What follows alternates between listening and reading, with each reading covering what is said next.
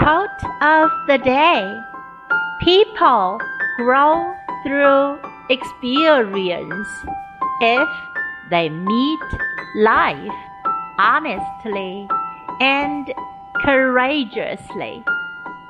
This is how character is built.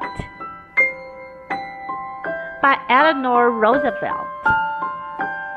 如果人们诚实、勇敢地面对生活，他们就会在经历中成长。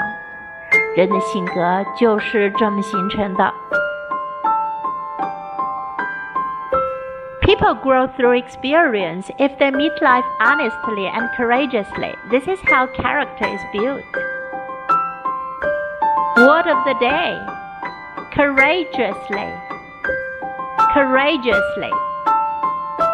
勇敢的，勇气十足的。